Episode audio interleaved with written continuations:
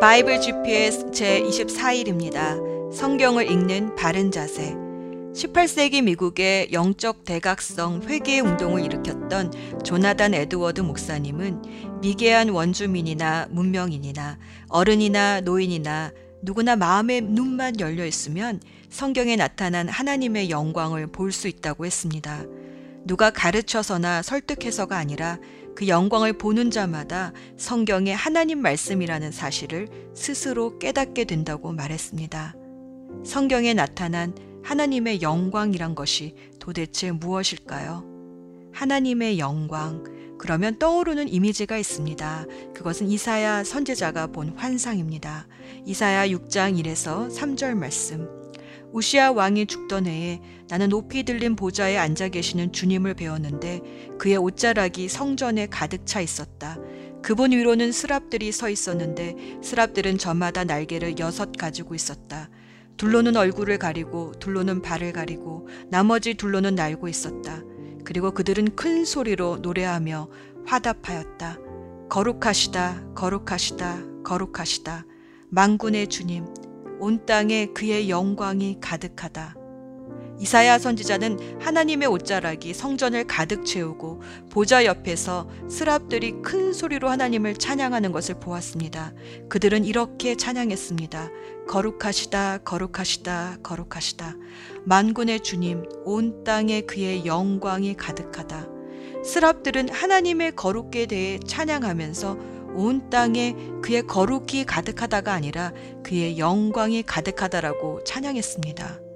거룩과 영광은 무슨 관계가 있는 것일까요? 거룩을 히브리어로는 카도시라고 하는데 구별되다라는 어원에서 나왔다고 합니다. 하나님의 거룩하심은 하나님이 다른 모든 것들과는 구별된 다른 존재이심을 드러내십니다. 성경을 읽으면 이 하나님의 다름을 보게 됩니다. 인간은 유한하지만 하나님은 영원하십니다. 인간은 탐욕스럽고 이기적이지만 하나님은 십자가의 희생도 마다하지 않으십니다. 인간은 변덕스럽지만 하나님은 신실하십니다. 하나님은 창조주이시지만 우리는 창조물입니다. 독일의 신학자 게하르트 키텔이 하나님의 영광은 그분의 자기 현현이라고 정했습니다. 즉, 하나님의 영광은 하나님의 하나님 되심이 나타나는 것입니다. 우리가 성경을 읽다가 아, 하나님은 이런 분이시구나, 너무나 다르고 구별된 하나님의 속성을 보며 감탄할 때 우리는 하나님의 영광을 보고 있는 것입니다. 세상과는 너무 다르고 구별된 하나님의 속성이 우리의 삶을 통해 드러날 때 사람들은 하나님의 영광을 보는 것입니다. 그리고 이것을 통해 하나님은 영광 받으십니다. 사도 바울은 고린도 후서 삼 장 십팔 절에서 이렇게 고백했습니다. 우리는 모두 너울을 벗어버리고 주님의 영광을 바라봅니다. 이렇게 해서 우리는 주님과 같은 모습으로 변화하여 점점 더 큰 영광에 이르게 됩니다. 부부가 서로 닮아가는 것은 날마다 서로 보기 때문입니다. 사람은 바라보는 대상을 닮아갑니다. 이것을 바라봄의 법칙이라고 합니다. 성경을 읽으며 하나님의 영광을 볼 때, 하나님의 하나님 되심을 보기 시작할 때 이런 변화가 일어납니다. 변덕스러웠던 마음이 주님처럼 신실해져 갑니다. 내 영광만 구하던 자기 중심적인 마음이 주님의 영광을 구하는 마음으로 변해갑니다. 주님은 빛이시기 때문에 그 빛을 바라보면 바라볼수록 우리 마음의 빛이 얼굴에서도 빛나게 됩니다. 성경을 읽으면 그래서 얼굴이 밝아져 갑니다. 이렇게 성경은 하나님의 영광을 바라보는 책입니다. 오늘의 여정. 다윗의 참회 시인 삼십이 편 오십일 편과 하나님의 공정하신 심판을 간구하는 십 편 칠 편, 그리고 밧세바 간음 후에 일어난 일련의 비극적인 사건들을 기록한 사무엘하 십이 장 십오 절에서부터 이십 장까지를 읽습니다. 다윗은 범죄 후 진심으로 회개를 합니다. 십 편 삼십이 편. 내가 죄를 숨길 때에는 괴로워 신음했지만 죄를 고백하니 주님께서 용서해 주셨다. 십 편 오십일 편에서는 내 속에 깨끗한 마음을 새롭게 하시고 성령을 거두어 주지 마소서라며 죄를 고백하고 간절히 회개했습니다. 그리고 하나님은 용서해 주셨습니다. 용서는 관계를 회복시킵니다. 하나님과의 관계는 끊어지지 않고 회복되었으나 죄는 사단이 틈을, 틈을 내어줍니다. 다윗의 아들 암논도 간음죄를 짓게 된 것입니다. 암논은 압살롬의 누이 다말을 억지로 욕보였을 뿐만 아니라 다말을 버렸습니다. 그런데 이 소식을 듣고 다윗은 화만 내고 암논에게 어떠한 징계도 내리지 않았습니다. 이 년을 기다렸던 압살롬이 계획적으로 암논을 살해하고 도망치게 됩니다. 삼 년 뒤 총사령관 요압의 기지로 압살롬은 예루살렘에 돌아오지만 압살롬은 이제 아버지께 앙심을 품고 반역을 하게 됩니다. 헤브론에서 스스로 왕임을 선포한 것입니다. 그리고 온 이스라엘을 모아 예루살렘으로 쳐들어오자 다윗은 맨발로 얼굴을 가리며 올리브산으로 도망을 칩니다. 이때 압살롬에게 도망가면서 지은 시편이 삼 편입니다. 여호와여, 나의 원수들이 얼마나 많은지요. 하지만 수천 수만 명의 적들이 사방에서 나를 둘러치더라도 나는 두려워하지 않을 것입니다. 하며 다윗은 하나님을 의지합니다. 또 베냐민의 지파 시므이가 기다렸다는 듯이 도망가는 다윗에게 돌을 던지며 저주할 때에도 말없이 그 저주를 다 들으며 시편 칠 편에서 하나님이 나의 방패이시며 마음이 바른 사람을 구해주시니 악인은 자신이 만든 속임수에 스스로 빠질 것입니다. 하며 의로운 재판관이신 하나님께서 심판하시도록 맡겨드립니다. 친구 후세의 지략으로 다윗과 그의 백성들은 요단강을 건너 마하나임까지 무사히 도망을 갑니다. 그리고 요압 장군은 다윗의 군대를 모아 압살롬의 군대를 에브라임 수풀에서 무찌릅니다. 압살롬은 치밀하게 계획해서 반란을 일으켰지만 하나님은 압살롬을 우연히 수풀에서 다윗의 군대와 만나게 하시고 마침 머리를 큰 상수리 나무가지에 감기게 하셔서 죽게 하십니다. 압살롬의 반역 후 베냐민 지파 세바가 또 다시 반란을 일으켰지만 세바도 자신이 도망친 벳마아가의 성 아벨에서 한 여인의 지략으로 죽게 하십니다. 다윗이 그때 만약 철저히 회개하지 않았다면 위기의 상황 때 또 사울처럼 잘못된 반응을 했을지도 모릅니다. 하지만 다윗은 철저히 회개하였고 하나님은 위기에 도움의 손길을 보내주셨습니다. 죄는 분명 사단에게 뒷문을 열어주지만 회개는 하나님의 보호하심을 부릅니다. 예수 전망대, 우슬초로 나를 정결케 해주십시오. 내가 깨끗하게 될 것입니다. 시편 오십일 편 칠 절 말씀. 다윗은 왜 자신의 죄를 고백하면서 물이 아니라 우슬초로 씻겨달라 했을까요? 우슬초는 출애굽기 십이 장에서 유월절 어린 양의 피를 문설주와 임방에 바를 때 쓰였던 식물입니다. 민수기 구 장에서는 납병이나 혹은 부정한 곳에 몸이 닿았던 자를 정결하게 할 때 붉은 암송아지를 태워 만든 재를 섞은 물을 찍어 뿌렸는데 그때 쓰인 식물이 바로 우슬초입니다.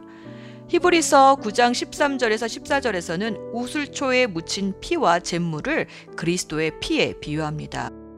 염소나 황소의 피와 암송아지의 재를 더러워진 사람들에게 뿌려도 그 육체가 깨끗하여져서 그들이 거룩하게 되거든 하물며 영원한 성령을 힘입어 자기 몸을 흠없는 제물로 삼아 하나님께 바치신 그리스도의 피야말로 더욱더 우리들의 양심을 깨끗하게 해서 우리로 하여금 죽은 행실, 행실에서 떠나서 살아계신 하나님을 섬기게 하지 않겠습니까?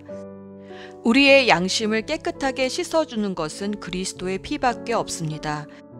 더러워진 옷은 빨면 깨끗해지지만 더러워진 양심은 오직 예수 그리스도의 보혈로 씻어야 합니다. 다윗은 성령으로 시작했으나 육체로 마친 사울왕의 비참한 최후를 잘 알고 있었습니다. 그래서 자신을 주 앞에서 쫓아내지 마시고 주의 성령을 거두지 말아달라고 간청합니다. 밧세바의 범죄 후 다윗의 인생은 내리막길을 걸었지만 진정한 회개 후에 용서를 받은 다윗은 하나님과의 관계에서는 끊어지지 않았습니다. 시므이가 자신을 저주할 때에도 자신의 칼을 들어 복수하기보다는 하나님의 공정한 심판에 맡겨드리며 묵묵히 그 저주를 듣습니다. 압살롬이 죽었을 때에도 아들아, 내가 네 대신 죽었어야 하는데 하며 사랑을 포기하지 않습니다. 솔로몬은 나이 들어 외국 여자들을 더 좋아했다지만 다윗은 나이 들어 온 이스라엘의 가장 아름답다는 여인 아비삭이 수종들게 하여도 관계하지 않았습니다. 성전터를 마련하고 아들 솔로몬이 성전을 지을 수 있도록 준비해 줍니다. 진정으로 회개한 사람만이 여전히 주님의 길에서 벗어나지 않고 고난 속에서도 묵묵히 맨발로 걸어 나갈 수 있습니다. 기도합시다. 거룩하신 하나님, 오늘도 말씀을 읽으며 하나님의 영광을 보게 하여 주소서. 그래서 우리가 주님의 영광으로 빛나는 얼굴로 살게 해주시옵소서. 죄를 깨닫게 해주시고 또 씻어주시는 예수 그리스도의 이름으로 기도합니다. 아멘. 시편 삼십이 편. 죄를 용서받고 잘못을 용서받은 사람은 행복한 사람입니다. 여호와께서 더 이상 죄를 묻지 않는 사람과 그 마음에 거짓이 없는 사람은 행복한 사람입니다. 내가 죄를 고백하지 않고 입을 다물고 있을 때 뼛속 깊이 사무치는 아픔을 느끼고 온종일 괴로워 신음하였습니다. 낮이고 밤이고 주께서 손으로 나를 짓누르시니 무더운 여름날 과일에 진액이 빠지듯 탈진하게 되었습니다. 그래서 나는 내 죄를 덮어두지 않고 주님께 숨김없이 털어놓았습니다. 지은 죄를 숨기지 않았습니다. 내 죄를 주께 고백할 것이다. 내 잘못을 여호와께 아뢰리라 하고 다짐했습니다. 그러자 주님은 내 죄와 내 잘못을 용서해 주셨습니다. 그러므로 경건한 사람들은 주가 찾으실 때에 그분께 기도드려야 할 것입니다. 그러면 고난이 홍수처럼 밀려올지라도 그들을 덮치지 못할 것입니다. 주님은 내가 숨을 곳입니다. 주께서 어려움으로부터 나를 지켜주시니 내 마음이 구원의 노래로 주님을 찬양합니다. 주님께서 말씀하십니다. 내가 너희를 가르치고 너희들이 가야 할 길을 보여줄 것이다. 내가 너를 이끌어주며 어디로 가든지 지켜줄 것이다. 그러니 말이나 당나귀처럼 어리석게 굴지 마라. 그것들은 재갈과 굴레로 다루지 않으면 너희 곁에 오지 않을 것이다. 악한 자들에게는 많은 불행들이 닥치지만 주님을 의지하는 자에게는 주님의 한결같은 사랑이 넘칠 것이다. 의롭게 사는 사람들이여, 여호와를 즐거워하고 감사하십시오. 마음이 정직한 사람들이여, 기뻐하며 노래하십시오. 시편 오십일 편. 오 하나님, 주의 한결같은 사랑으로 내게 자비를 베풀어 주소서. 나를 불쌍히 여겨주셔서 내 모든 잘못을 없애주소서. 내 모든 죄악들을 다 씻으시고 내 모든 죄들을 깨끗하게 해주소서. 내가 저지른 잘못들을 알고 있으니 내 죄가 항상 내 앞에 있습니다. 내가 주께 죄를 지어 주께서 보시기에 악한 짓을 했습니다. 그러므로 주께서 내게 뭐라고 하셔도 주의 말씀이 옳으며 주께서 내리신 판단이 바릅니다. 그렇습니다. 나는 태어날 때부터 죄투성이었습니다. 어머니가 나를 임신했을 때부터 나는 죄인이었습니다. 주는 정말로 내 속에 진실이 있기를 바라십니다. 주는 내 마음속에 지혜를 가르치십니다. 우슬초로 나를 씻겨주소서. 그러면 내가 깨끗해질 것입니다. 나를 씻어주소서. 그러면 내가 눈보다 더 하얗게 될 것입니다. 내 귀에 기쁨과 즐거움의 소리가 들리게 해주소서. 주께서 꺾으셨던 내 뼈들이 즐거워하게 해주소서. 내 죄에서 주의 얼굴을 돌리시고 내 모든 죄를 없애주소서. 오 하나님, 내 속에 깨끗한 마음을 만들어주시고 내 안에 올바른 마음을 새롭게 해주소서. 나를 주 앞에서 쫓아내지 마시고 주의 성령을 내게서 거두어가지 마소서. 주의 구원에 대한 기쁨을 내게 다시 주셔서 내가 주께 순종하게 하소서. 그러면 내가 나쁜 일을 하는 사람들에게 주의 길을 가르치겠습니다. 그렇게 되면 죄인들이 주께로 돌아올 것입니다. 오 하나님, 사람을 죽인 죄에서 나를 건져주소서. 하나님, 주는 나를 구원하시는 분이시니 내 입이 주의 의로우심을 노래할 것입니다. 오 주여, 주께서 제 입을 열어주셔서 제가 주를 찬양하게 하소서. 주는 제사를 기뻐하시지 않습니다. 제사를 좋아하신다면 제가 드릴 것이지만 주는 태워드리는 제사인 번제를 좋아하지 않으십니다. 하나님께서 바라시는 제사는 깨어진 마음입니다. 오 하나님, 상처난 가슴과 죄를 뉘우쳐 주님께 고백하는 마음을 주는 경멸하지 않으실 것입니다. 주의 은혜로 시온을 번성케 해주시고 예루살렘 성벽들을 쌓아주소서. 그러면 주께서 의로운 제사와 깨끗한 번제를 받으시고 기뻐하실 것이며 숫소도 주의 제단 위에 바쳐질 것입니다. 사무엘하 십이 장. 여호와께서는 다윗과 우리아의 아내였던 밧세바의 사이에서 낳은 아들에게 큰 병을 주셨습니다. 다윗은 아기를 위해 하나님께 기도를 드렸습니다. 다윗은 먹지도 않고 마시지도 않았습니다. 다윗은 자기 집으로 돌아가서 그곳에 머물렀습니다. 다윗은 밤새도록 땅 위에 누워 있었습니다. 다윗의 집안에서 나이든 어른들이 다윗의 건강을 걱정하며 왔습니다. 그들은 다윗이 땅에서 일어나도록 애썼지만 다윗은 일어나지 않았습니다. 다윗은 그들과 함께 밥을 먹지도 않았습니다. 칠 일째 되던 날 아기가 죽고 말았습니다. 다윗의 종들은 아기가 죽었다는 사실을 다윗에게 말하기가 두려웠습니다. 다윗의 종들이 말했습니다. 아기가 살아있을 때에도 왕은 우리 말을 들으려 하지 않으셨다. 그런데 아기가 죽었다는 것을 말씀드리면 왕이 무슨 일을 하실지 모른다. 그러나 다윗은 종들이 서로 수군거리는 것을 보고 아기가 죽었다는 것을 알았습니다. 왕이 종들에게 물었습니다. 아기가 죽었느냐?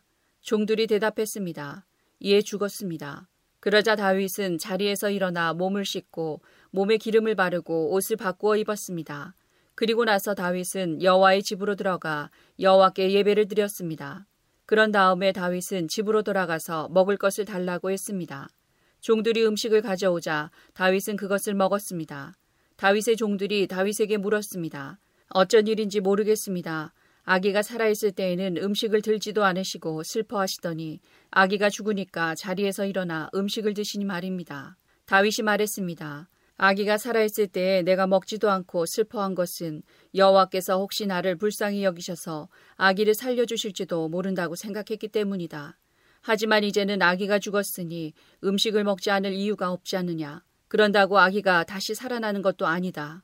언젠가 나도 아기에게 가겠지만 아기가 나에게로 다시 돌아올 수는 없는 일이다. 그리고 다윗은 자기 아내 바세바를 위로하고 동침하니 바세바가 다시 임신해서 아들을 낳았습니다. 다윗은 그 아들의 이름을 솔로몬이라고 지었습니다. 여호와께서는 솔로몬을 사랑하셨습니다. 여호와께서는 예언자 나단을 통해 그 아기의 이름을 여디디아라고 부르게 하셨습니다. 그 이름은 여호와께서 그 아기를 사랑하신다는 뜻입니다. 요압이 암몬 사람들의 성인 라빠와 맞서 싸웠습니다. 요압은 왕이 사는 그 성을 거의 다 점령했습니다. 요압이 다윗에게 사람들을 보내어 말했습니다. 제가 라빠를 쳐서 이겼으며 또한 성에 물을 공급하는 장소도 점령하였습니다. 이제 왕께서는 다른 군인들을 보내셔서 이 성을 공격하십시오. 제가 차지하기 전에 왕께서 먼저 이 성을 차지하십시오. 제가 이 성을 차지하게 되면 이 성은 제 이름을 따서 부르게 될까 염려됩니다. 다윗은 모든 군대를 모아 라빠로 갔습니다. 다윗은 라빠와 맞서 싸워 성을 점령했습니다. 다윗은 라빠 왕의 머리에서 왕관을 벗겨냈습니다. 그 왕관은 금으로 만든 것으로 무게가 한 달란트나 되었습니다. 거기에는 보석도 달려 있었습니다. 사람들은 그 왕관을 다윗의 머리에 씌워주었습니다. 다윗은 그 성에서 많은 값비싼 물건들을 빼앗았습니다. 다윗은 또 라빠 성의 백성들도 사로잡아다가 톱질과 곡괭이질과 도끼질을 시켰습니다. 다윗은 그들에게 벽돌로 건물을 짓게 했습니다. 다윗은 암몬 사람들의 온 성에서 이런 일을 시켰습니다. 그리고 나서 다윗과 그의 모든 군대는 예루살렘으로 돌아갔습니다. 사무엘하 십삼 장. 다윗에게는 압살롬이라는 아들과 암논이라는 아들이 있었습니다. 압살롬에게는 다말이라는 아름다운 누이 동생이 있었습니다. 그런데 암논이 그 다말을 사랑했습니다. 다말은 결혼하지 않은 처녀였습니다. 암논은 다말에게 어찌할 수 없는 줄을 알고 그로 인하여 병이 나고 말았습니다. 암논에게는 시므아의 아들인 요나답이라는 친구가 있었습니다. 시므아는 다윗의 형이었습니다. 요나답은 아주 간교한 사람이었습니다. 요나답이 암논에게 물었습니다. 왜 날마다 그렇게 슬퍼하는가? 자네는 왕자가 아닌가? 대체 무슨 일이 있는지 말해보게. 암논이 대답했습니다. 나는 다말을 사랑한다네. 하지만 다말은 나의 이복동생 압살롬의 누이일세. 요나답이 암논에게 말했습니다. 침대로 가게. 가서 아픈 척하게. 그러면 자네 아버지가 자네를 보러 올 걸세. 그러면 아버지께 말하게. 제발 제 누이 다말이 와서 저에게 먹을 것을 주게 하십시오. 제가 보는 앞에서 음식을 만들게 해주십시오. 다말이 음식 만드는 모습을 보고 다말이 만든 음식을 먹으면 나을 것 같습니다. 그래서 암논은 침대에 누워 아픈 척을 했습니다. 다윗 왕이 암논을 보러 왔습니다. 암논이 왕에게 말했습니다. 제 누이 다말을 오게 해주십시오. 제가 보는 앞에서 맛있는 과자를 만들게 해주십시오. 그리고 그것을 다말에게서 직접 받아 먹을 수 있게 해주십시오. 다윗이 명령을 받고 심부름하는 사람을 다말의 집으로 보냈습니다. 심부름꾼이 다말에게 전했습니다. 당신의 오라비 암논의 집으로 가서 암논을 위해 맛있는 음식을 만들어 주십시오. 그래서 다말은 자기 오라비 암논의 집으로 갔습니다. 암논은 침대에 있었습니다. 다말은 밀가루를 가지고 손으로 반죽을 했습니다. 다말은 암논이 보는 앞에서 맛있는 과자를 만들어 구웠습니다. 다말이 냄비째 가져다가 암논을 위해 과자를 꺼내주었습니다. 그러나 암논은 과자를 먹지 않았습니다. 암논이 자기 종들에게 말했습니다. 너희는 모두 물러가 있어라. 그러자 암논의 종들이 모두 방을 나갔습니다. 암논이 다말에게 말했습니다. 그 음식을 침실로 가져와다오. 내 손으로 직접 먹여다오. 다말은 자기가 만든 과자를 침실에 있는 자기 오라비 암논에게 가지고 갔습니다. 다말이 과자를 직접 먹여주려고 암논에게 가까이 갔을 때 암논은 다말을 꽉 붙들더니 누이야, 이리 와서 나와 함께 자자라고 말했습니다. 다말이 암논에게 말했습니다. 오라보니 안 됩니다. 이러시면 안 됩니다. 이스라엘에는 이런 일이 있을 수 없습니다.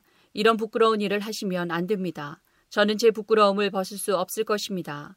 그리고 오라버니는 이스라엘에서 부끄러운 바보가 될 것입니다. 제발 왕께 말씀드리십시오. 왕께서 오라버니를 저와 결혼시켜 주실 것입니다. 그러나 암논은 다말의 말을 들으려 하지 않았습니다. 암논은 다말보다 힘이 세었으므로 다말을 강간하고 말았습니다. 그리하고 나니 다말에 대한 암논의 마음이 미워하는 마음으로 변했습니다. 전에 다말을 사랑했던 것보다 지금 미워하는 마음이 훨씬 더 컸습니다. 암논이 다말에게 말했습니다. 일어나 가거라. 다말이 암논에게 말했습니다. 안 됩니다. 저를 보내는 것은 더욱 큰 죄를 짓는 것입니다. 그것은 오라버니가 지금 하신 일보다 더 큰 죄입니다. 그러나 암논은 다말의 말을 들으려 하지 않았습니다. 암논은 자기의 젊은 종을 다시 들어오게 했습니다. 암논이 말했습니다. 이 여자를 당장 밖으로 끌어내어라. 그런 다음에 문을 잠가버려라. 그래서 암논의 종이 다말을 집 밖으로 끌어낸 다음에 문을 잠가버렸습니다. 그때 다말은 소매가 긴 특별한 옷을 입고 있었습니다. 결혼하지 않은 공주들은 그런 옷을 입었습니다. 다말은 머리에 흙을 뒤집었음으로써 슬픔을 나타내 보였습니다. 다말은 소매가 긴 옷도 찢고 손을 머리 위에 올렸습니다. 그리고 길을 가면서 소리 높여 울었습니다.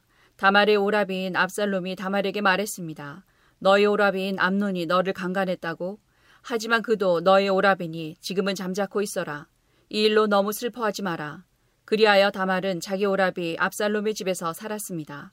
다말은 슬프고 외로웠습니다.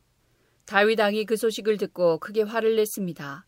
압살롬은 암논에게 잘했느니 잘못했느니 하는 말을 전혀 하지 않았습니다. 압살롬은 암논이 자기 누이 다말을 강간한 일 때문에 암논을 미워했습니다. 이 년 후 압살롬이 에브라임 근처의 바알 하솔에서 자기 양떼의 털을 깎는 일이 있었습니다. 양털을 깎을 때는 크게 잔치를 여는 풍습이 있어서 압살롬은 왕자들을 모두 초대했습니다. 압살롬이 왕에게 가서 말했습니다. 양털을 깎는 일에 사람들을 초대했습니다. 왕께서도 신하들과 함께 와주십시오. 다윗 왕이 압살롬에게 말했습니다. 내 아들아, 아니다.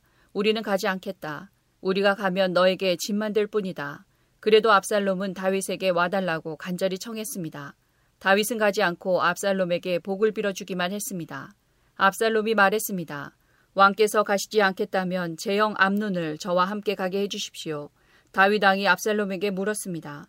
왜 암논을 데리고 가려 하느냐? 그래도 압살롬이 계속해서 암논을 보내달라고 했습니다. 그러자 다윗은 암논과 왕자들을 모두 압살롬과 함께 가게 했습니다. 그때의 압살롬이 자기 종들에게 명령을 내렸습니다. 암논을 잘 살펴보아라. 암논이 술에 취하거든 내가 암논을 죽여라 하고 말할 테니 그러면 당장 그를 죽여버려라. 두려워하지 마라. 내가 명령하는 것이다. 마음을 굳게 먹고 용기를 가져라. 그리하여 압살롬의 젊은 종들은 압살롬이 명령한 대로 암논을 죽였습니다. 그러자 다윗의 다른 아들들은 나귀에 올라타고 도망쳤습니다. 왕자들이 도망치고 있는 동안 소문이 다윗에게 전해졌습니다. 압살롬이 왕자들을 다 죽였고 아무도 살아남지 못하였다. 다윗 왕은 자기 옷을 찢고 땅 위에 누워 슬픔을 나타냈습니다. 가까이 있던 왕의 모든 종들도 자기 옷을 찢었습니다. 다윗의 형 시므아의 아들 요나답이 다윗에게 말했습니다. 왕자들이 다 죽었다고 생각하지 마십시오. 암논만 죽었을 뿐입니다. 압살롬이 이 일을 꾸민 것은 암논이 그의 누이 다말을 강간했기 때문입니다. 내 주 왕이여, 왕자들이 다 죽었다고 생각하지 마십시오. 암논만 죽었을 뿐입니다. 그러는 사이에 압살롬은 다른 나라로 도망쳤습니다.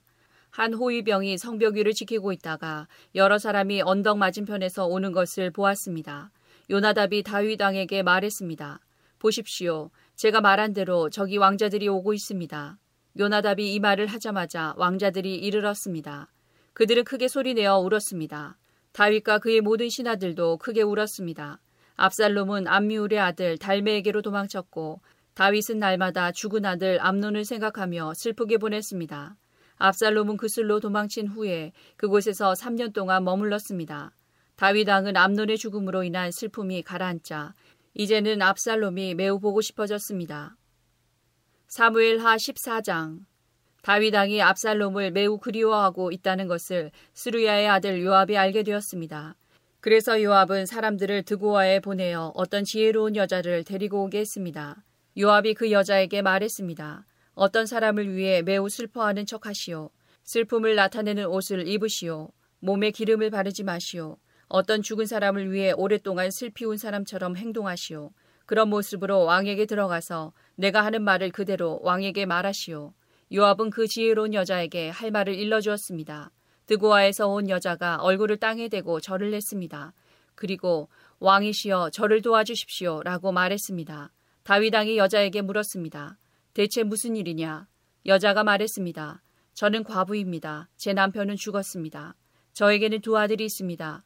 제 아들들은 들에서 싸우고 있었는데 거기에는 아무도 말려줄 사람이 없어서 그만 한 아들이 다른 아들을 죽이고 말았습니다. 그런데 지금은 온 집안 사람들이 저를 욕하면서 이렇게 말하고 있습니다. 자기 형제를 죽인 그 아들놈을 내어놓아라. 우리가 그를 죽여 제 형제를 죽인 죄를 갚겠다. 그리고 그 집안의 상속자를 끊겠다. 제 아들은 마지막 불씨와도 같은 아들입니다. 이제 저에게 남은 것이라곤 그 아들뿐입니다.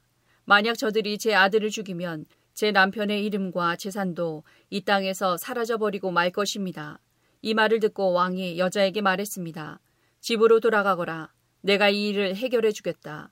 드고아의 여자가 왕에게 말했습니다. 왕께서 저를 도와주신다고 하더라도 제 친척들은 저와 제 아들에게 죄가 있다고 할 것입니다. 그리고 왕과 왕의 자리와는 관계없는 일이라고 주장할 것입니다. 다윗 왕이 말했습니다. 너를 욕하는 사람을 불러오너라. 다시는 너를 괴롭히지 못하게 하겠다. 여자가 말했습니다. 왕의 하나님이신 여호와의 이름으로 약속해 주십시오. 그러면 죽은 제 아들의 원수를 갚으려고 하는 친척들이 남은 제 아들을 죽이지 못할 것입니다. 다윗이 말했습니다. 살아계신 여호와께 맹세하지만 너의 아들을 누구도 해치지 못할 것이다. 내 아들의 머리카락 하나라도 땅에 떨어지지 않을 것이다. 그러자 여자가 말했습니다. 내 주 왕이시여 한 가지만 더 말씀드리게 해주십시오. 왕이 말했습니다. 말하여라. 여자가 말했습니다. 왕께서는 어찌 이와 같은 일을 계획하셨습니까? 그런 일은 하나님의 백성이라면 하지 못할 일입니다. 왕께서 쫓아낸 압살롬 왕자를 돌아오지 못하게 하시는 것은 죄 있는 사람이 하는 일과 같은 것입니다. 우리는 언젠가 다 죽을 것입니다. 우리는 마치 땅에 쏟아진 물과도 같아서 누구도 그것을 다시 주워 담을 수 없습니다. 그러나 하나님께서는 생명을 빼앗지 않으십니다. 오히려 내쫓긴 사람이라도 다시 하나님께 돌아올 수 있는 길을 찾아주십니다. 내 주 왕이시여, 제가 이런 말씀을 드리러 오게 된 까닭은 사람들이 저를 위협했기 때문입니다. 저는 이렇게 생각했습니다. 왕께 말씀드리자. 그러면 왕께서 내가 원하는 것을 들어주실지 모른다. 왕께서 내 말을 듣고 나와 내 아들을 죽이려 하는 사람들로부터 나를 구해주실지도 모른다. 하나님께서 우리에게 주신 재산을 빼앗으려는 사람들로부터 보호해 주실 것이다. 왕의 종인 저는 이렇게 생각했습니다. 내 주 왕의 말씀이 나를 위로해 줄 것이다. 내 주 왕께서는 마치 하나님의 천사와 같아서 선과 악을 가릴 수 있기 때문이다. 왕의 하나님이신 여호와께서 왕과 함께 하시기를 바란다. 그러자 다윗 왕이 말했습니다. 너는 이제 내가 묻는 말에 대답해야 한다. 여자가 말했습니다.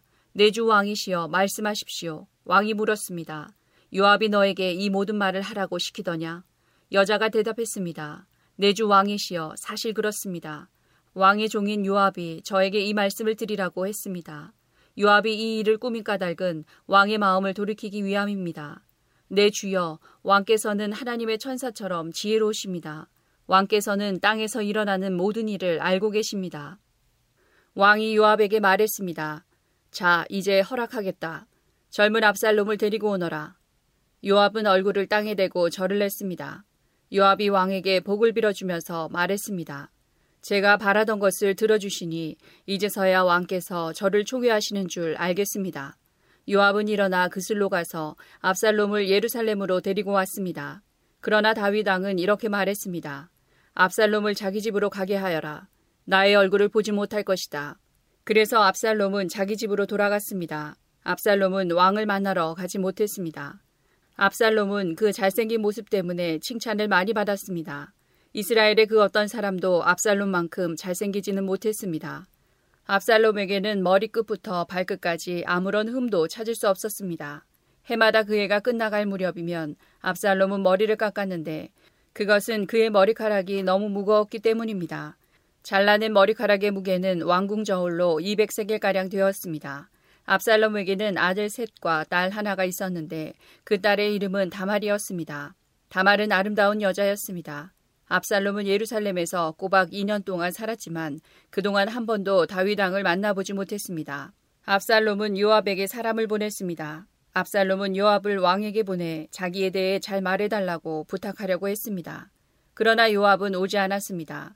압살롬은 한 번 더 요압에게 사람을 보냈습니다. 그러나 이번에도 요압은 오지 않았습니다. 압살롬이 자기 종들에게 말했습니다. 보아라, 요압의 밭이 우리 밭 바로 곁에 있다. 요압은 거기에 보리를 심어 놓았다. 가서 거기에 불을 질러라.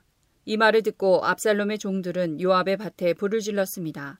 그러자 요압이 압살롬의 집으로 와서 말했습니다.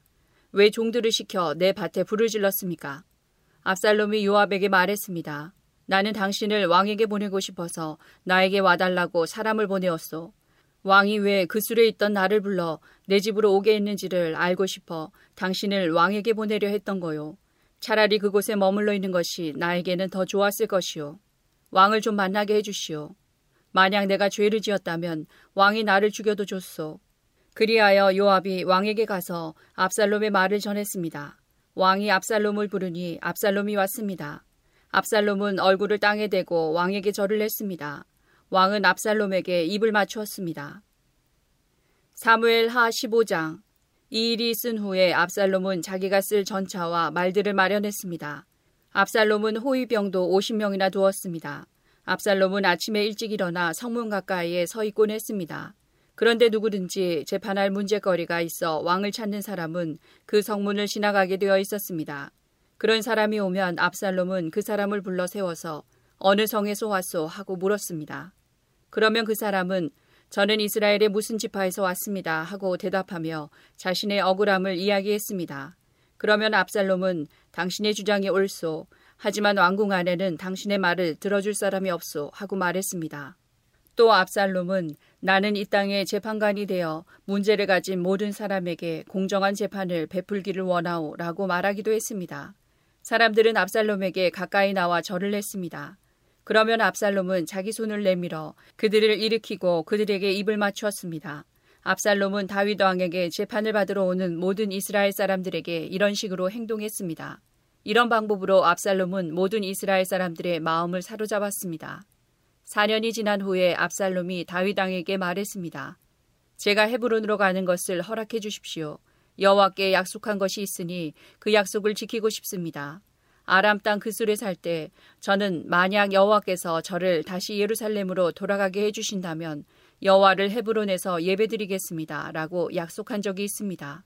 그러자 왕이 말했습니다. 평안히 가거라. 그래서 압살롬은 헤브론으로 갔습니다.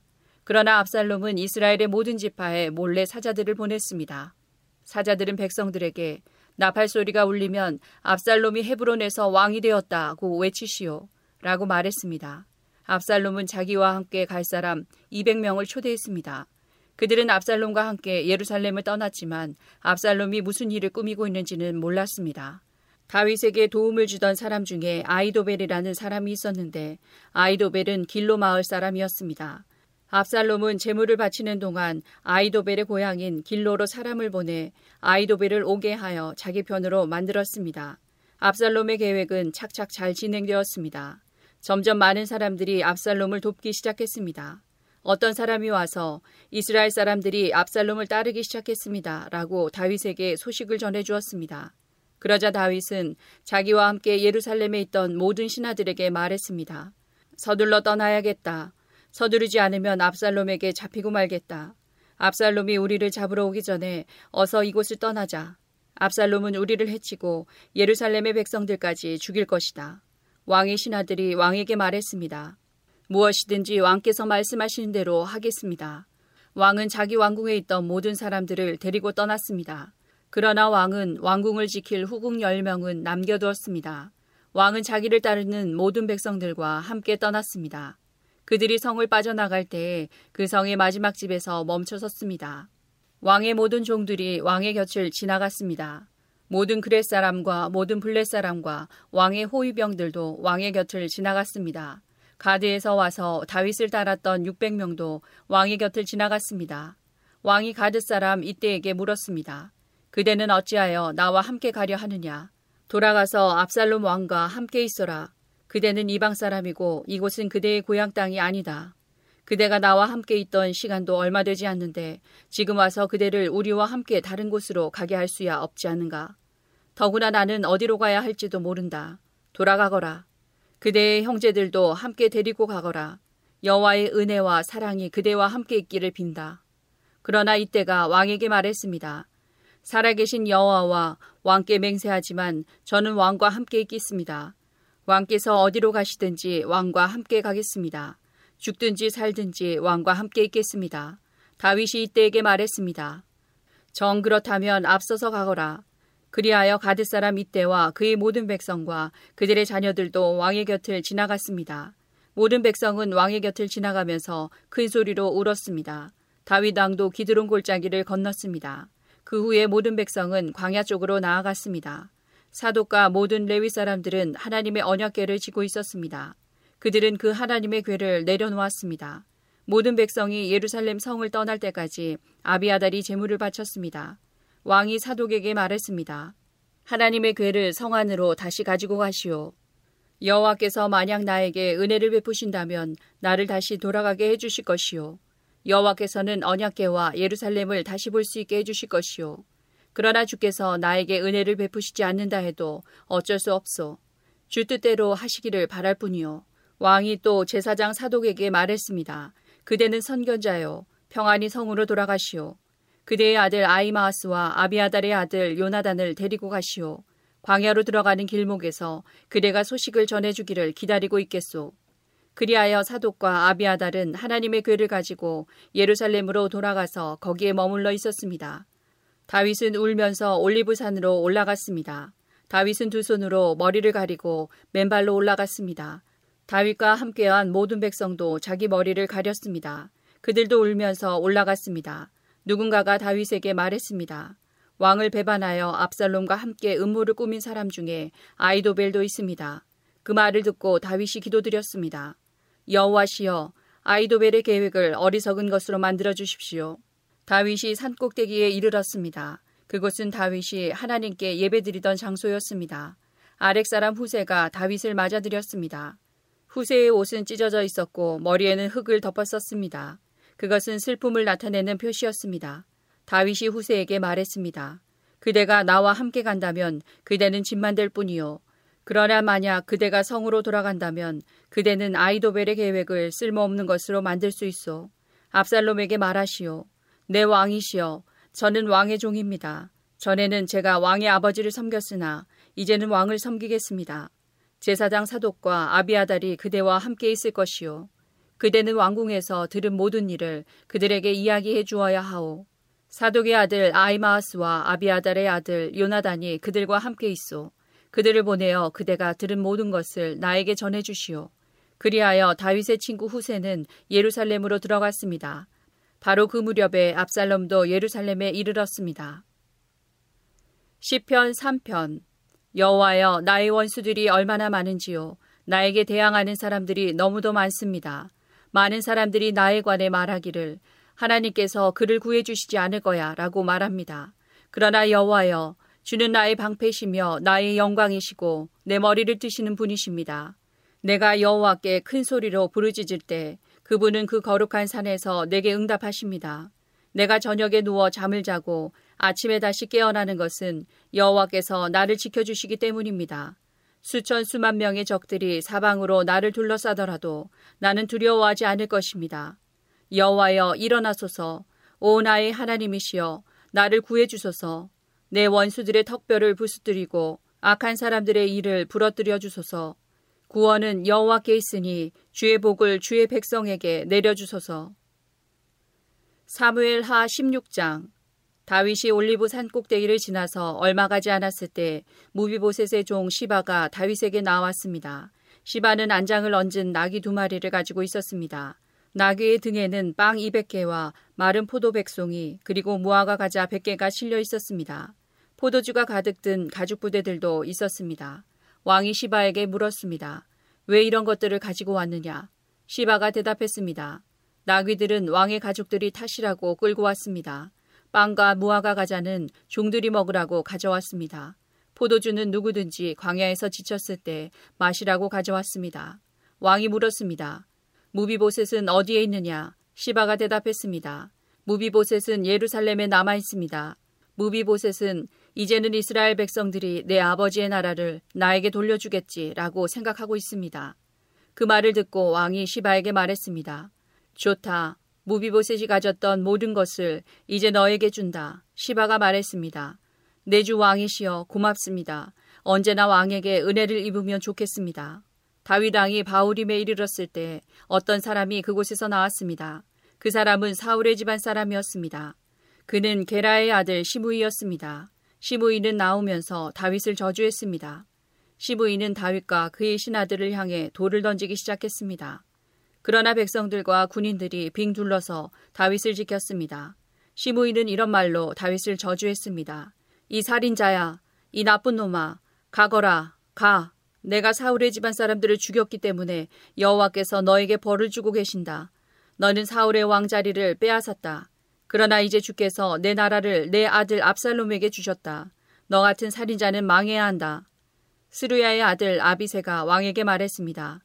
왕이시여, 왜 저 죽은 개만도 못한 자가 왕을 저주하도록 그냥 내버려 두십니까? 제가 가서 저놈의 머리를 베어버리겠습니다. 그러나 왕이 대답했습니다. 스루야의 아들들이여, 이 일은 그대들과 상관이 없소. 저 사람이 나를 저주하도록 여호와께서 시키셨다면 누가 뭐라고 할 수 있겠소? 다윗은 또 아비새와 자기의 모든 신하들에게 말했습니다. 내 아들이 나를 죽이려고 하는 판인데 저 베냐민 사람이야 말해 무엇하겠소. 저 사람을 그냥 내버려 두시오. 나를 저주하게 놔두시오. 이 일은 여호와께서 시키신 일이오. 어쩌면 여호와께서 내 비참함을 보시고 오늘 시므이가 말한 저주 대신 오히려 더 좋은 것으로 나에게 복을 주실지도 모르지 않소. 그리하여 다윗과 그의 신하들은 계속 길을 갔습니다. 그러나 시므이는 다윗을 계속 따라왔습니다. 시므이는 길 맞은편 언덕 위를 걸었습니다. 시므이는 계속 다윗에게 저주를 퍼부으면서 돌과 흙을 던졌습니다. 왕과 그의 모든 백성은 요단강에 이르렀습니다. 그들은 너무나 지쳐서 그곳에서 쉬었습니다. 시편 칠 편. 여호와 나의 하나님이시여, 내가 주께 피하니 나를 뒤쫓는 사람들에게서 나를 보호하시고 구해주소서. 그렇지 않으면 그들이 사자처럼 달려들어 나를 갈기갈기 찢어놓을 것입니다. 나를 구해줄 사람은 아무도 없습니다. 여호와 나의 하나님이시여, 내가 어떻게 살았습니까? 내가 무슨 잘못을 저지른 적이 있습니까? 내가 다른 사람에게 악을 행한 일이 있습니까? 아무런 이유 없이 나의 원수의 물건을 빼앗은 적이 있었습니까? 만약 내가 그랬다면 원수가 나를 쫓아와 붙잡도록 내버려 두십시오. 그가 나를 땅에 짓밟고 나를 땅에 묻게 하소서. 여호와여, 분노하시면서 일어나소서. 나의 성난 원수들을 대항하여 일어나 싸워주소서. 나의 하나님이시여, 일어나소서. 정의를 선포하여 주소서. 모든 나라들을 불러 모아 주를 둘러싸게 하시고 하늘에서 그들을 다스려 주소서. 주께서 민족들을 심판해 주소서. 여호와께서 내가 의롭게 행동했는지 판단해 주소서. 가장 높으신 분이시여, 내가 순수하게 행동하였는지 말씀해 주소서. 사람의 마음과 생각을 알고 계시는 의로우신 하나님, 악한 사람들의 악을 막아주시고 의로운 사람들을 안전하게 보호하여 주소서. 가장 높으신 분, 하나님께서는 나의 방패이십니다. 그분은 마음이 바른 사람들을 구원하여 주십니다. 하나님께서는 공평하신 재판장이십니다. 그분은 악인을 향해 날마다 분노하시는 하나님이십니다. 만일 그들이 마음을 고쳐 바르게 하지 않으면 하나님께서는 칼을 가시며 활을 당겨 그들을 겨누실 것입니다. 하나님께서는 생명을 앗아갈 수 있는 무기로 불화살을 마련해 주셨습니다. 악한 생각을 가슴에 품고 다른 사람에게 고통을 주는 악인은 자기가 만든 속임수에 빠질 것입니다. 다른 사람들을 빠뜨리기 위해 구덩이를 깊이 파는 사람들은 스스로 그 구덩이에 빠질 것입니다. 그들은 자신들이 일으킨 어려움에 스스로 빠지게 되고 그들이 일으킨 폭력이 그들 머리 위로 돌아갈 것입니다. 의로우신 여호와여, 내가 감사드립니다. 가장 높으신 분, 주님의 이름을 찬송합니다. 사무엘 하 십육 장.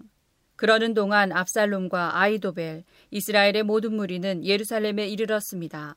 다윗의 친구 아렉 사람 후세가 압살롬에게 와서 말했습니다. 왕이여 만세! 왕이여 만세! 압살롬이 후세에게 말했습니다. 이것이 친구의 은혜에 보답하는 것인가? 왜 그대의 친구와 함께 가지 않았소? 후세가 말했습니다. 저는 여호와와 이 백성들과 이스라엘의 모든 무리가 뽑은 사람 편입니다. 저는 왕과 함께 있겠습니다. 전에는 왕의 아버지를 섬겼지만 이제는 누구를 섬기겠습니까? 다윗의 아드님입니다. 저는 왕을 섬기겠습니다. 압살롬이 아이도벨에게 말했습니다. 이제 어떻게 하면 좋겠는지 말해보시오. 아이도벨이 말했습니다. 왕의 아버지는 후궁 몇 사람을 남겨서 왕궁을 지키게 했습니다. 그들과 함께 잠자리에 드십시오. 그리하시면 모든 이스라엘은 왕의 아버지가 왕을 원수로 여기고 있다는 것을 알게 될 것입니다. 그러면 왕의 모든 백성이 더욱 힘을 합하여 왕을 도와줄 것입니다. 그리하여 사람들이 압살롬을 위해 왕궁 지붕 위에 장막을 쳤습니다. 그리고 압살롬은 이스라엘 사람들이 보는 앞에서 자기 아버지의 후궁들과 함께 잠자리를 가졌습니다. 그때의 사람들은 아이도벨의 계획이 하나님의 말씀만큼이나 믿을만하다고 생각했습니다. 그래서 다윗은 물론 압살롬도 다 그의 말을 의심 없이 그대로 따랐습니다. 사무엘 하 십칠 장. 아이도벨이 압살롬에게 말했습니다. 군인 만 이천 명을 뽑게 해주십시오. 오늘 밤 다윗을 뒤쫓겠습니다. 다윗이 지치고 약할 때 따라잡겠습니다. 다윗에게 겁을 주면 그의 모든 백성은 도망칠 것입니다. 저는 다윗 왕만을 죽이겠습니다. 다른 사람들은 모두 왕에게 다시 데리고 오겠습니다. 왕이 찾으시는 사람이 죽으면 다른 사람은 다 평안히 돌아올 것입니다. 이 계획을 들은 압살롬과 이스라엘의 모든 지도자들은 좋은 계획이라고 생각했습니다. 그러나 압살롬은 아렉 사람 후세를 불러라. 그의 말도 듣고 싶다라고 말했습니다. 그래서 후세가 압살롬에게 왔습니다. 압살롬이 말했습니다.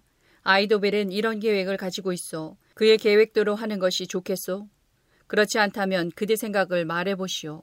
후세가 압살롬에게 말했습니다. 아이도벨의 계획이 지금은 좋지 않습니다. 후세는 계속해서 이렇게 말했습니다. 왕께서도 아시듯이 왕의 아버지 다윗과 그의 부하들은 용사입니다. 그들은 새끼를 빼앗긴 곰만큼 화가 나 있습니다. 왕의 아버지는 노련한 군인입니다. 다윗은 온 밤을 백성들과 함께 지새우지 않을 것입니다. 아마 다윗은 이미 동굴 속이나 다른 곳에 숨어 있을 것입니다. 만약 왕의 아버지가 왕의 군인들을 먼저 공격하기라도 하면 백성들이 그 소식을 듣게 될 것이고 그들은 압살롬을 따르는 자들이 졌다고 생각할 것입니다. 그렇게 되면 아무리 사자처럼 용감한 사람이라 하더라도 두려워지게 마련입니다.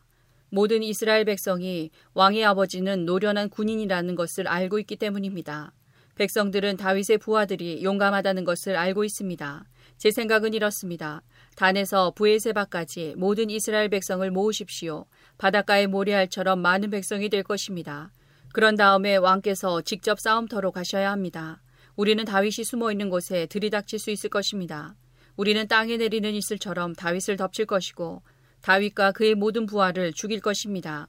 아무도 살아남지 못할 것입니다. 만약 다윗이 어떤 성으로 도망친다 합시다. 그러면 모든 이스라엘 백성이 그 성으로 밧줄을 가지고 가서 성을 동여맨 다음 골짜기로 끌고 갈 것입니다. 작은 돌 한 개라도 남지 못할 것입니다. 압살롬과 모든 이스라엘 백성이 말했습니다. 아렉 사람 후세의 계획이 아이도벨의 계획보다 낫다. 그들이 이렇게 말한 까닭은 여호와께서 아이도벨의 좋은 계획을 방해하기로 작정하셨기 때문입니다. 또 그것은 여호와께서 압살롬을 망하게 하려고 작정하셨기 때문입니다. 후세는 이 사실을 제사장인 사독과 아비아달에게 말해주었습니다. 후세는 아이도벨이 압살롬과 이스라엘의 장로들에게 내놓은 생각을 이야기했습니다. 그리고 후세는 자기가 내놓은 생각도 말해주었습니다. 후세가 말했습니다. 서두르십시오. 사람을 다윗에게 보내십시오. 오늘 밤은 광야로 들어가는 길목에서 묵지 말고 당장에 요단강을 건너라고 말씀드리십시오. 강을 건너시면 다윗왕과 그의 모든 백성은 붙잡히지 않을 것입니다. 요나단과 아히마아스는 성으로 들어가는 것을 남들이 보게 될까 봐 겁이 나서 성의 한적한 곳인 엔로겔에서 기다리고 있었습니다. 그래서 한 여종이 그들에게 가서 소식을 전해주곤 했습니다. 그러면 요나단과 아히마아스는 그 소식을 다시 다윗왕에게 전해주었습니다. 그런데 어떤 소년이 요나단과 아히마아스를 보고 압살롬에게 고자질했습니다. 그래서 요나단과 아히마아스는 급히 달려서 바우림에 있는 어떤 사람의 집으로 숨었습니다. 그 집의 뜰에는 우물이 있었는데 요나단과 아히마아스는 그 우물 속으로 내려갔습니다. 그 후에 집주인의 아내가 덮을 것을 가져다 우물 위를 덮어버렸습니다. 그리고 나서 그 위에 곡식을 널어놓았습니다. 아무도 요나단과 아히마아스가 그곳에 숨어 있다는 것을 알 수 없었습니다. 압살롬의 종들이 여자의 집으로 와서 물었습니다. 요나단과 아히마아스가 어디에 있느냐? 여자가 대답했습니다.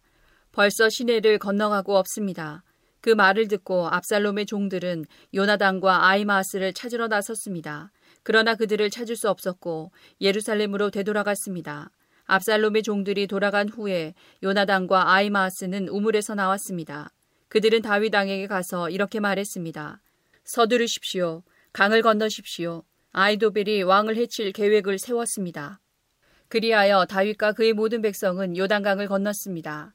날이 셀 무렵에는 한 사람도 빠짐없이 요단강을 건넜습니다. 아이도벨은 이스라엘 백성이 자기의 계획을 받아들이지 않는 것을 보고 나귀의 안장을 지워 고향으로 돌아갔습니다.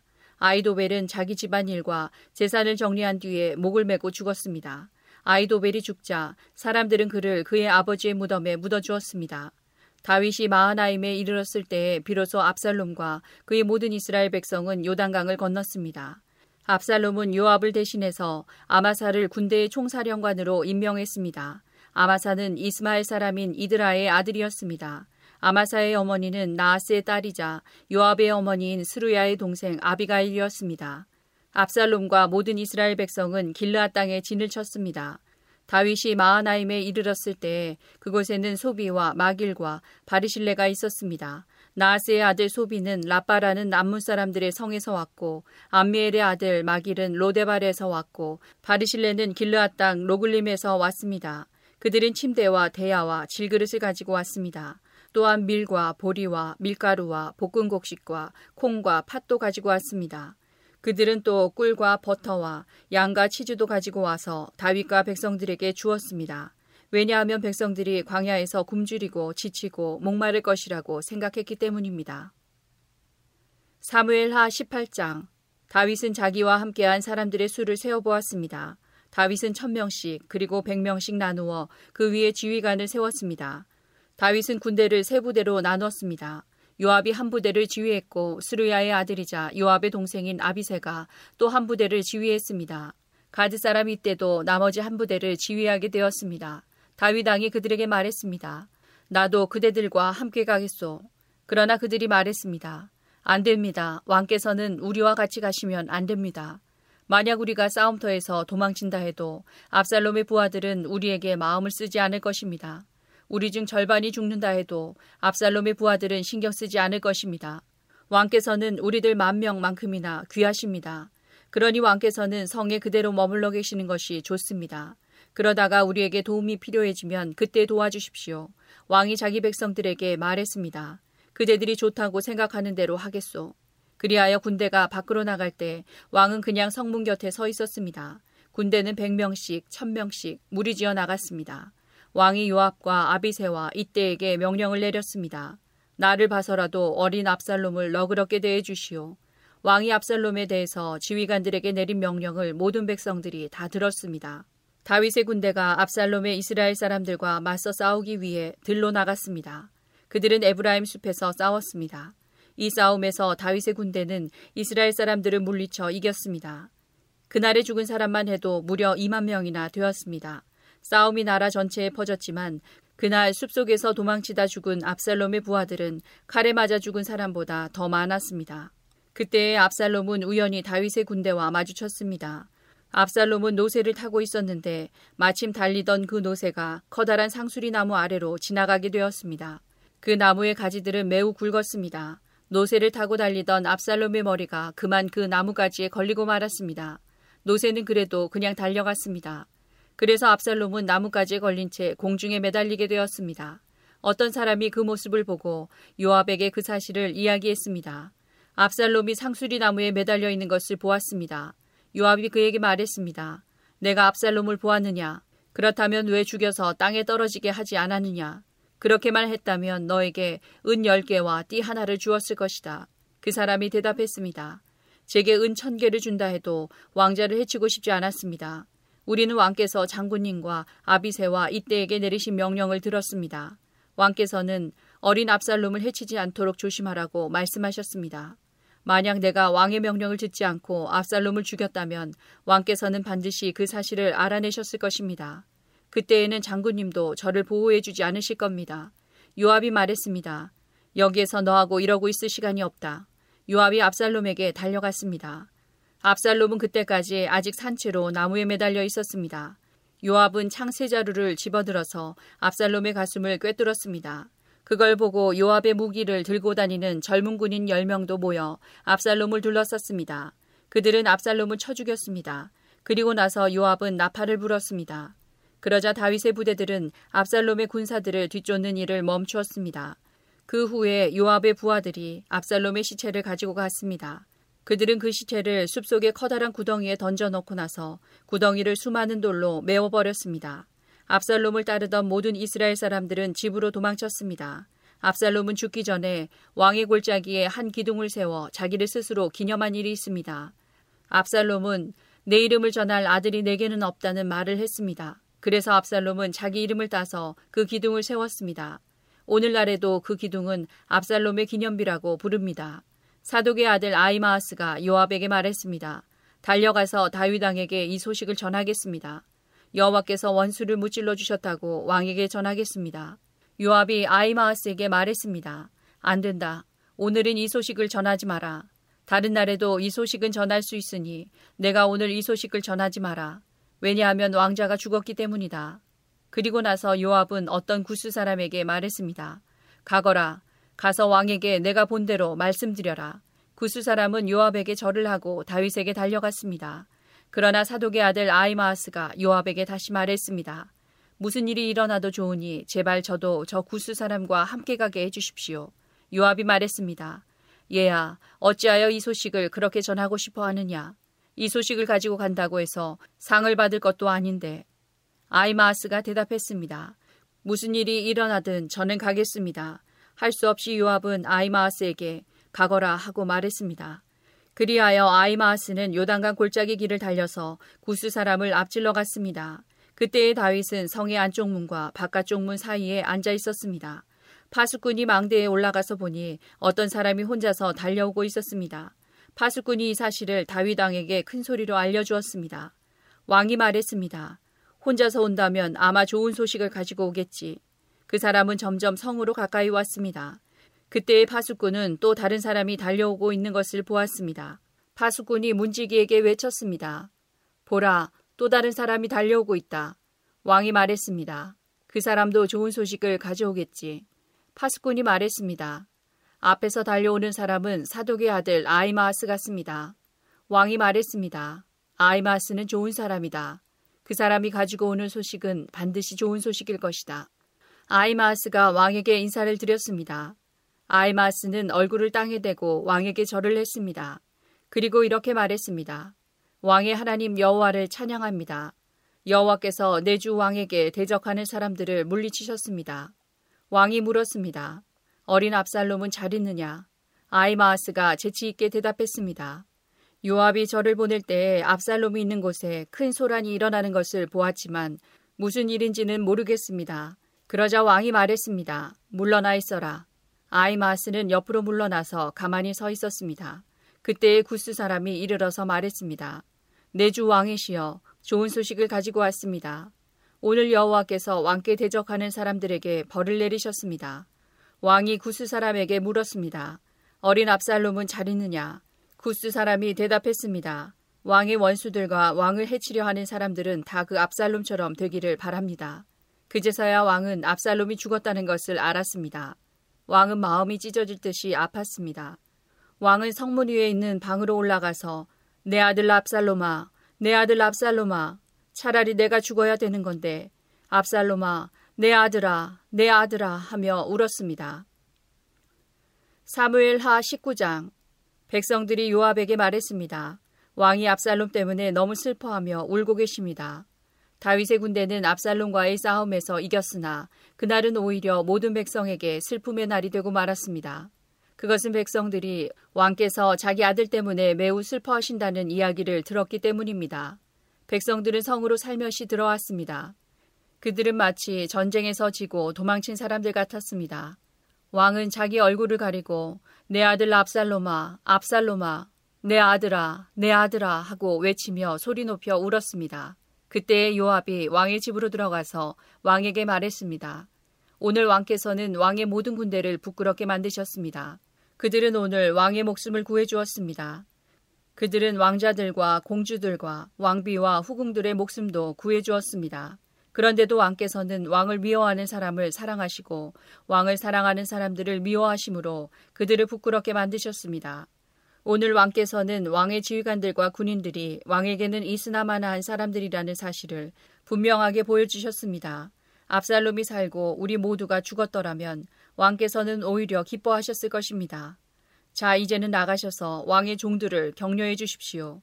살아계신 여호와께 맹세드리지만 왕께서 나가지 않으시면 오늘 밤에 왕의 곁에 남아있을 사람은 아무도 없을 것입니다. 그렇게 되면 왕께서는 젊은 시절부터 지금까지 당해온 모든 어려움보다 더 큰 어려움을 당하게 되실 것입니다. 이 말을 듣고 왕은 성문으로 나갔습니다.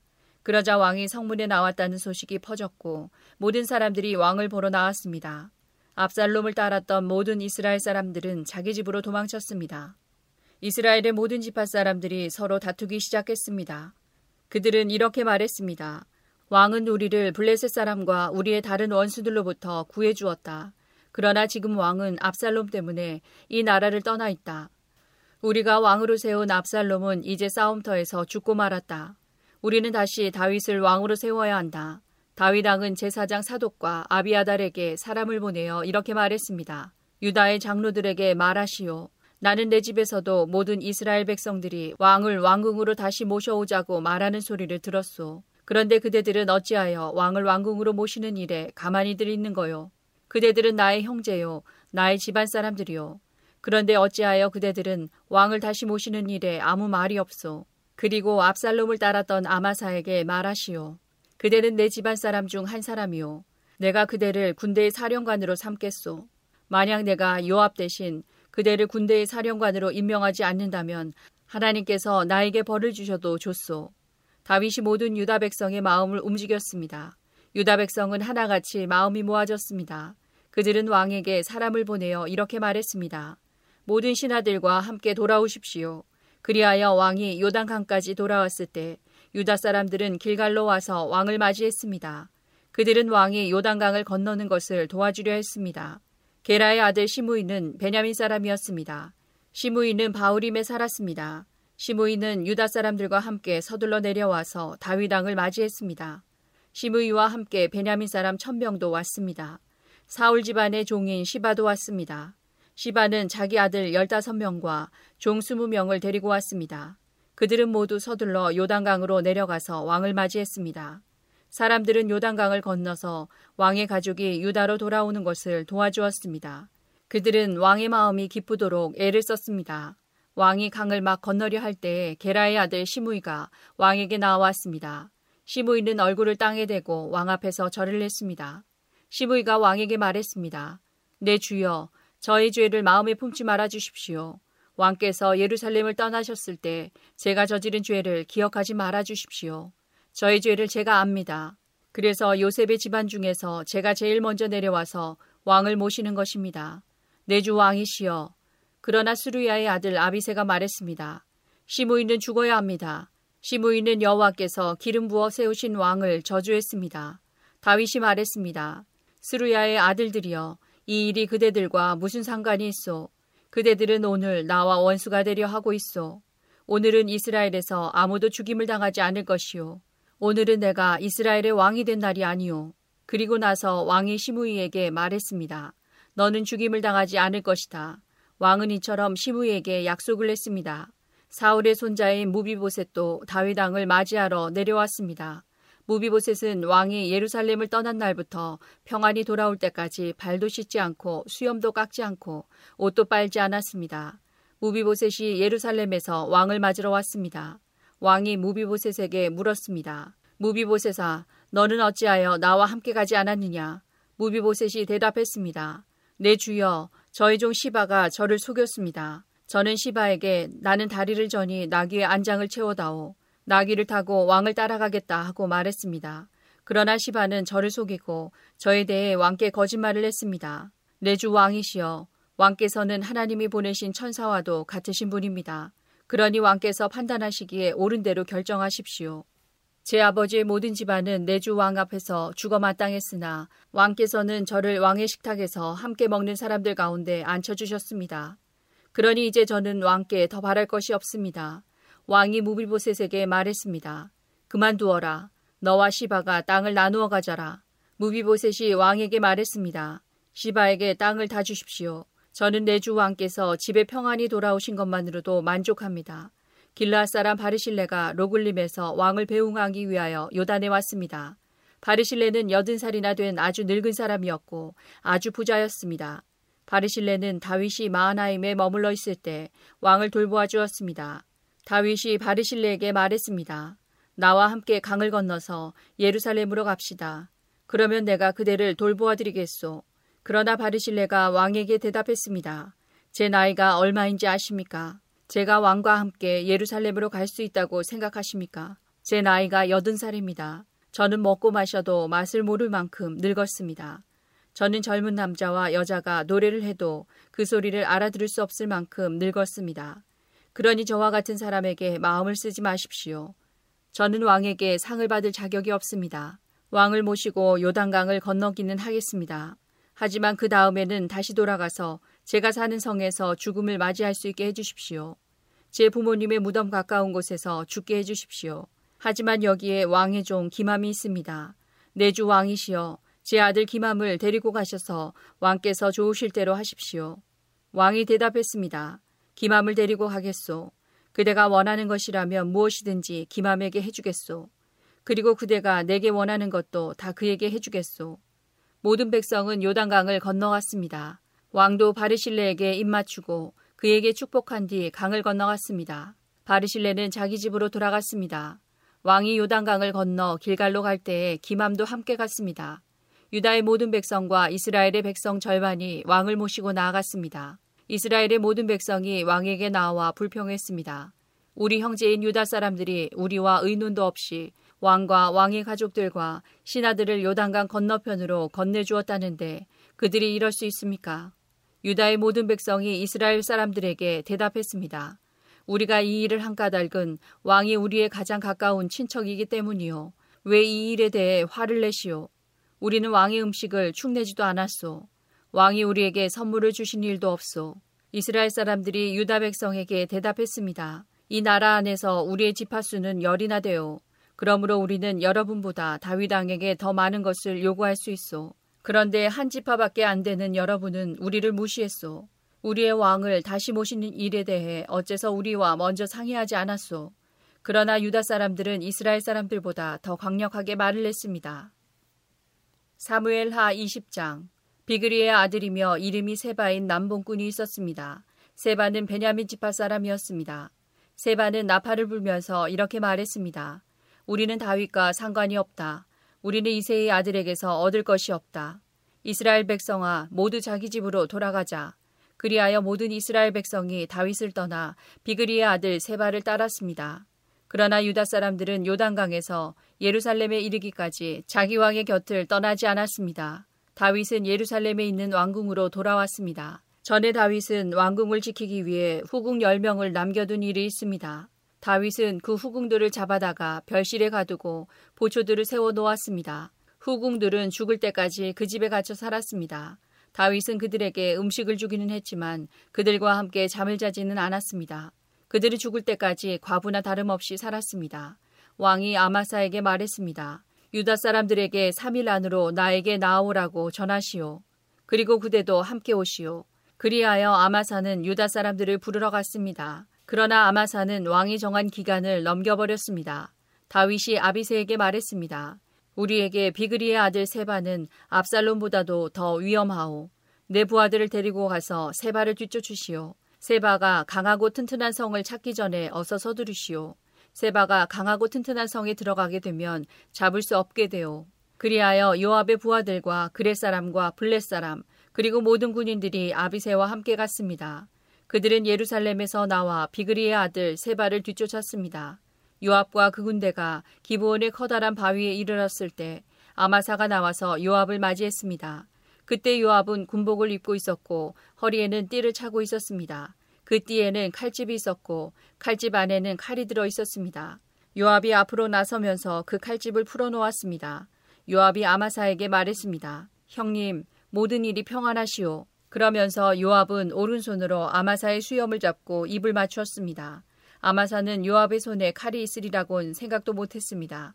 요압은 칼을 아마사의 배에 찔러 넣었습니다. 그러자 아마사의 창자가 땅 위에 쏟아졌습니다. 아마사는 그 자리에서 죽었기 때문에 요압이 다시 아마사를 칼로 찌를 필요가 없었습니다. 그리고 나서 요압과 그의 동생 아비새는 계속해서 비그리의 아들 세바를 뒤쫓았습니다. 요압의 부하 중 한 사람이 아마사의 시체 곁에 서 있다가 말했습니다. 요압과 다윗 편에 있는 사람은 요압을 따르도록 하여라. 아마사는 피투성이가 된 채 길 한가운데 쓰러져 있었습니다. 요압의 부하들은 지나가는 사람마다 그 시체를 보려고 멈추는 것을 보고 아마사의 시체를 길에서 끌어다가 들에 놓아두었습니다. 그리고 그 시체를 옷으로 덮어주었습니다. 아마사의 시체가 길에서 치워지자 모든 사람들이 요압을 따라갔습니다. 그들은 요압과 함께 비그리의 아들 세바를 뒤쫓았습니다. 세바는 이스라엘의 모든 지파 가운데로 이리저리 다니다가 벳마아가의 아벨로 갔습니다. 모든 베림 사람들도 와서 세바의 뒤를 따라갔습니다. 요압과 그의 부하들도 벳마아가의 아벨로 가서 그곳을 에워쌌습니다. 그들은 성을 공격하기 위해 성벽 곁에 흙을 쌓아 올렸습니다. 또 성벽을 무너뜨리기 위해 성벽 아래를 파기 시작했습니다. 그런데 어떤 지혜로운 여자가 성에서 소리를 질렀습니다. 제 말씀을 들어보십시오. 요압에게 이리로 좀 와달라고 해주십시오. 드릴 말씀이 있습니다. 그래서 요압이 여자가 있는 쪽으로 왔습니다. 여자가 요압 장군이십니까? 하고 물었습니다. 요압이 그렇소 하고 대답했습니다. 여자가 말했습니다. 제 말을 들어주십시오. 요압이 말했습니다. 듣고 있으니 말해보시오. 그러자 여자가 말했습니다. 전에는 사람들이 도움말을 구할 일이 있으면 아벨로 가보아라 하고 말하곤 했습니다. 그러면 문제가 풀렸습니다. 저는 평화를 좋아하는 충성스런 이스라엘 백성 중 한 사람입니다. 장군께서는 이스라엘의 중요한 성 하나를 멸망시키려 하고 있습니다. 여호와의 성인 이 성을 왜 멸망시키려 하십니까? 요압이 대답했습니다. 나는 결코 멸망시키거나 무너뜨리려 온 것이 아니오. 그런 일은 나도 바라지 않소. 하지만 이 성에는 에브라임의 산악지방에서 온 사람이 하나 있소. 그 사람의 이름은 비그리의 아들 세바인데 그 사람은 다윗 왕을 향해 반란을 일으켰소. 만약 그 사람을 나에게 데리고 오기만 하면 이 성을 그대로 내버려 두겠소. 여자가 요압에게 말했습니다. 그 사람의 머리를 장군님이 있는 성문 밖으로 던지고 말겠습니다. 그리고 나서 그 여자는 성의 모든 백성에게 매우 지혜롭게 말을 했습니다. 그들은 비그리의 아들 세바의 목을 잘랐습니다. 그리고 그 목을 성문 밖에 요압에게로 던졌습니다. 그러자 요압은 나팔을 불었고 군대는 그 성을 떠났습니다. 모두 다 집으로 돌아갔습니다. 요압은 왕이 있는 예루살렘으로 돌아갔습니다. 요압은 다시 이스라엘 모든 군대의 총사령관이 되었습니다. 여호야다의 아들 브나야는 그렛 사람과 블렛 사람을 지휘했습니다. 아도니람은 강제 노동을 하는 사람들을 감독했습니다. 아일루스의 아들 여호사밧은 역사 기록관이 되었습니다. 스와는 서기관이 되고 사독과 아비아달은 제사장이 되었습니다. 야일 사람 이라는 다윗의 제사장이 되었습니다.